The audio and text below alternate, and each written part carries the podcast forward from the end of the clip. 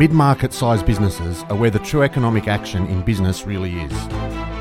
They are nimble and agile, they're factories of growth, they lead in innovation, and they're early adopters of tech. These enterprises need the right tools, support, and environment to flourish. But sadly, they're often overlooked and undervalued. Not here though. This is the Mid Market Matters podcast, and I'm your host, Craig West. We'll explore pain points, growth strategies, and how to find the competitive edge. Welcome to SME Radio. On this episode of Mid Market Matters, I'm joined by the co founders of a new business called Polyture, based in the United States, but really interesting model focusing on data science for mid market companies. I'm joined by both Kyle and Jared.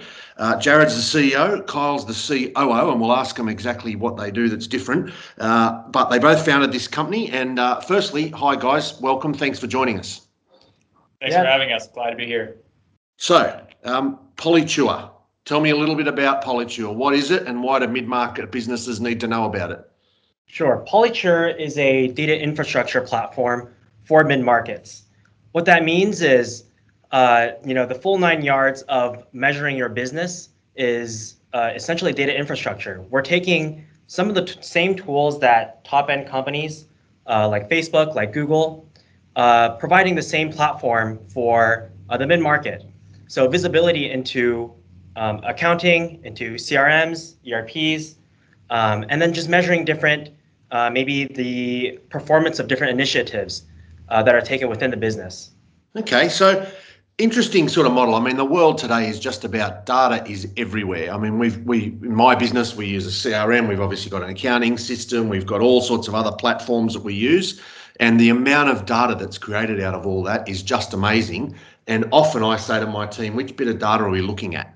You know, there's numbers everywhere, there's stats, there's, you know, Google, you mentioned Google and Facebook, all the ads data, website traffic data. It just becomes overwhelming unless there's not a way to actually sort it, refine it, and look at what you really need to know. Yeah, exactly. And so that's, you know, one of the big reasons why we built Polyture is because the mid-market is really underserved uh, by you know the current data solutions. Um, they're they're all sort of catered towards the Fortune you know 500 companies. Um, so we built something that basically uh, is usable by your average IT person. You can take Polyture, you can integrate all your data from your various systems, then you can assign someone who has, let's say, intermediate Excel knowledge to the project, they yep. can go in and build real-time data pipelines that integrate all the data from your various applications. Uh, in some instances, you can put them through our automated machine learning to make predictions. And then you can take those insights and you can put them onto dashboards that you can share within your various departments. So your uh, sales manager could, let's say, get an optimized view of you know what uh, sales are most likely to convert. Um, your operations department can get a forecast of inventory planning. Um, and you know, uh, for HR even, right? You can look at your uh, previous hires and you can optimize uh, based on historical data. So you know, what's what's interesting is that the applications are sort of endless. Um, and if you look, there's a great study that was done by the Center for Mid Markets out of uh, Ohio State and it's got some some great statistics. It says first of all that if you uh, use analytics throughout your business, then you, on average, companies that use uh, advanced analytics grow 75% faster than their peers. And then, secondly, they say that if you use data analytics throughout every facet of your business, then the benefits compound, right? So a lot of people will have, let's say, some That's level. Awesome. Of, sorry. That's awesome. I mean, they're big numbers. Grow seventy-five percent faster. That's not that's not uh, minor. That's a massive number. No, and that's the thing. You know, a lot of these Fortune 500 companies are are sort of dominating, and the reason why is because they have these entire analytics teams. But think of how expensive it is to field an, a, a data team. You have to hire data engineers, data scientists, and the salaries for those are just astronomical these days. And so, you know, again, Polyture is meant to sort of fill that role. You take someone uh, who's got the initiative and you assign them to this project, and then they can build an entire data infrastructure, you know, really in a manner of, of a couple of days.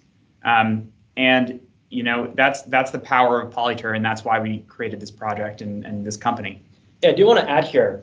Um, in some cases, having a separate person, so a data scientist or a data engineer on the project, is actually less effective than uh, the domain knowledge expertise, um, which which could be the business owner. It's it's just less effective to try to communicate some of these yeah. uh, you know data ideas to another person.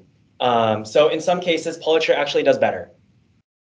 Yeah, it's interesting. So Guys, tell me a little bit about your background. How did you get here? Why, why Polyture, and you know what sort of experience have you had previously? You're both fairly young, so tell me a bit about your background.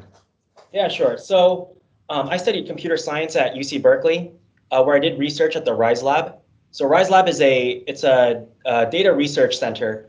Um, if you're familiar with Databricks or Anyscale, there are two other companies um, that are out of Rise Lab. Um, so at Rise Lab, doing a lot of data science research, really um, dealing with accessibility in data science, it just naturally led to this problem, especially at the mid-market level for whatever reason. Um, just a huge gap, I think, in data science competency or accessibility here. And my background, Craig, is that I uh, previously was the VP of Marketing and Sales for a mid-market equipment manufacturer. Um, that was a company that was grown from the ground up, and I was there for the entire process. Uh, so from you know essentially zero in revenue all the way up to uh, you know where we ended up being, and uh, you know through that whole process, it uh, through the growth process, you just start to see how important it is because you get an ERP system like we said before, and you know you're doing your inventory in, you're doing your inventory out, um, but then it's siloed away in a lot of instances from the CRM system. And then it's that's siloed away from you know your accounting. A lot a lot of companies uh, run QuickBooks Desktop right up until they need like a more powerful SAP or ERP, and um, and so you know the need to integrate all those systems and have that communication be be streamlined and in real time is just absolute. And the advantage it gives you is is also just incredible. And again, that points more towards the the second quote from that study, right, which was um, as you use analytics not just in one portion of your business but throughout it, then uh, the benefits compound. So you might get, uh, you know, let's say 2x uh, if you use analytics in your CRM, but you'll get 8x if you use analytics in your CRM and in your ERP, and yeah, you tie yeah. them together. And and so that's one of the uh, things that we are offering essentially is a data analytics tool for every single siloed uh, piece of software in your organization. Okay, so let's get into the guts and talk about you know exactly what this data infrastructure, data analytics that you're talking about is. Often, the you know what you're trying to do is bring this into the mid market. It's quite common in large Fortune thousand companies, etc., the large businesses, but in mid-market businesses, as you said, it's often fragmented. We've got Excel over here, we've got QuickBooks or MYOB or Reckon or you know Xero, whatever it might be, but they don't talk to each other very well. Just give us a bit of a you know what is data infrastructure at, at the core, and how are you seeing people use it? Uh, so, in a single sentence, um, data infrastructure is like the central nervous system for a business. Uh, more concretely, it's four technical features. That's data warehouse, data flow, AutoML, and uh, dashboarding. So data warehouse is connecting into the various data sources of your business. That could be your uh, accounting in QuickBooks or an ERP system. Uh, once the data is brought in, then it's analyzed through the data flow, uh, which is a visual editor for your data pipeline. Um, and then we have AutoML, which is uh, machine learning for uh, predictive or model building. And then finally, the dashboarding or reporting, which is for consumption um, in an easily uh, viewable uh, manner. So what you're talking about really is getting all that data. You use the phrase, you know, it's like a nervous system for your business. I mean, there's a lot of inputs coming in, sorting them out, storing them somewhere, putting them into a meaningful form, which is your dashboard. And that could be a weekly sales report or a financial report, whatever it might be. But it basically comes out in a format that's easy to read and useful for the person that needs that information to make a business decision. Exactly. And you know, in addition to this, there's external data too. And Polyture supports the ability to import that. So we have a customer, for example, that is a aerospace company. They manufacture uh, parts and sub and uh, assemblies for aerospace and defense. And one of the applications that they have is pulling uh, flight hour information. And the advantage of that is they can take the flight hours uh, and sort of the compression and decompression cycles of the aircraft, and then they can calculate from that, um, you know, uh, what uh, fleets are going to need replacement parts, because that's also the same metric that a lot of the uh, components are replaced by. So if you average out the uh, flight hours and the compression and decompression cycles of the individual airframe, you can actually successfully forecast, um, you know, your procurement needs, uh, your manufacturing needs, and you can even make an accurate sales forecast. And that's using external data um, from, you know, uh, FAA and public systems.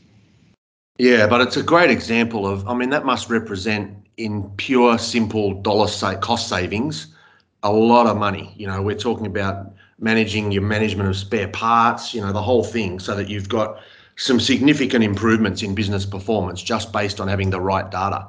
Exactly. And a lot of mid markets aren't even aware of the public data that's out there. I mean, you know, if, if you are a company that's in alternative energy, you can look at public wind data. Um, you know, you can look at solar exposure. Again, if you're into, let's say, uh, solar energy. Um, you know, if you're in real estate, you can look at uh, predicted, uh, uh, you know, future real estate values based on, uh, you know, weather events that are predicted to happen due to global warming.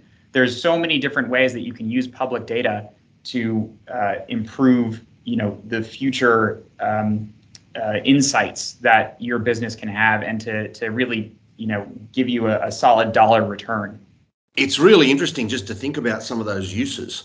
Um, where do you think now you've given us some really good examples of existing clients and how they're using it and what it sort of does.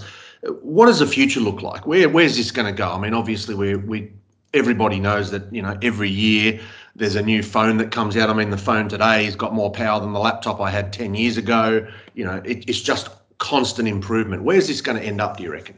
Yeah. Um, so that's that's a great question. First of all, um, we're actually running up against a wall in terms of compute power on the data centers. So it's everything is really migrating towards parallel distributed processing, um, which is big data systems. Um, that I think is a trend that's going to continue for a while, especially with um, you know shortages in uh, in silicon uh, and just you know the end of Moore's law. Uh, we're actually we really are running up against a wall. So uh, Polyture is is built to be big data native. Uh, that means you know there is no upper limit on a data limit. Uh, you know, bringing in external flight data or using sensor data, uh, both of those touch into the big data territory, and both are highly relevant to mid markets. Yeah, and and Craig, again, to to sort of more directly answer your question, the the future of data in mid markets is really just accessibility. Um, you know, with tools like what we're creating, uh, you have the ability to pull in this data and execute on it, and that's the most important thing, right? You can have a dashboard all you want um, for for different data points, but if it doesn't inspire action, then then it's not worth anything.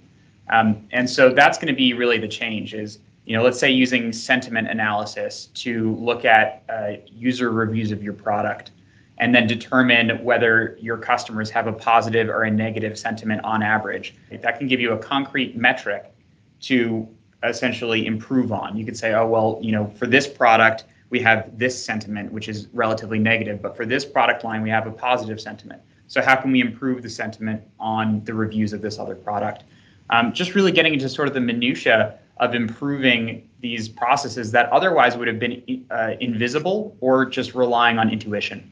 Yeah, that's really interesting. So I'm really interested to find out more about, you know, what you're doing with with existing clients. I think some of these case studies are just fascinating to think about the improvements businesses could make just by using, you know, your sort of platform to have the right data in the right place. Um, have you got other client examples? Who else is using your? I mean, you obviously got some confidentiality issues, but anything you're happy to share with us around clients and what they're doing?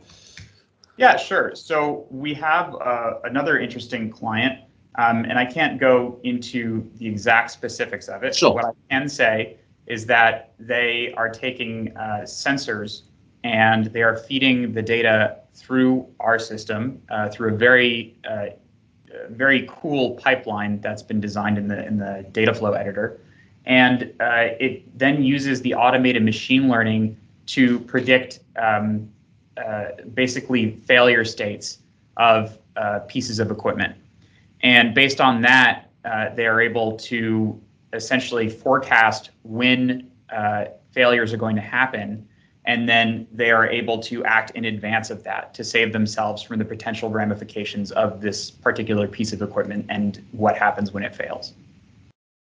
Yeah, that's, I mean, there again, you know, great example of how people are using data. And that would, again, cost savings, you know, business efficiency, productivity, you name it. Yeah. And then okay. another, another uh, great example uh, is. Yeah, sure. Yeah. So, so another great example is within the world of, of private equity. Um, so there's an existing client who is a mid-market uh, private equity firm, and one of the things that they wanted in particular was a dashboard of the working capital metrics of every portfolio company. And not only is that of benefit to them as the private equity uh, firm, in that they can see a real-time insight into the financial metrics of all of their entire portfolio, but they can share these dashboards with the owners of these uh, portfolio companies. And so these owners can get a, a, look and sort of be in sync with the private equity investors. And then they can act uh, again in real time off of these uh, data points. And so these are data points that you would see. Uh, so, like a daily view of the working capital metrics, and then a monthly view, and then a yearly view. And uh, in some instances, if you hook into something like QuickBooks, you can go all the way back into the history of the company. And so those insights are just tremendously valuable. And we've seen great enthusiasm for, for that particular use case. Yeah, wow. Pretty cool stuff going on. You guys must be pretty busy. There's a fair bit happening in your world, which is good. You know, that's that's the, the life of uh, rapidly growing a, a company in Silicon Valley is, is it never stops, but it's always an adventure and it's always good fun. Yeah, fantastic. So just to uh, before we wrap up, I'm going to ask you to give me uh, your one big tip for mid-market business owners to be more successful. Yeah, I would say try to measure as much of your business as possible. You know, even small things like new initiatives, uh, try to measure the the result from that and try to quantify it. Uh, wherever possible, um, A/B testing is also great. Uh, what that is is uh, running two different trials. Um, you know, of a particular uh, initiative, and then uh, comparing the results from the two. So it's, it's essentially applying data science um, to your business wherever possible. Um, this really comes back to that research that was done at Ohio State University. You know, having a good, uh, you know, understanding of your business, being able to measure things, it comes back. Uh, how do I put this? It's an investment that pays dividends.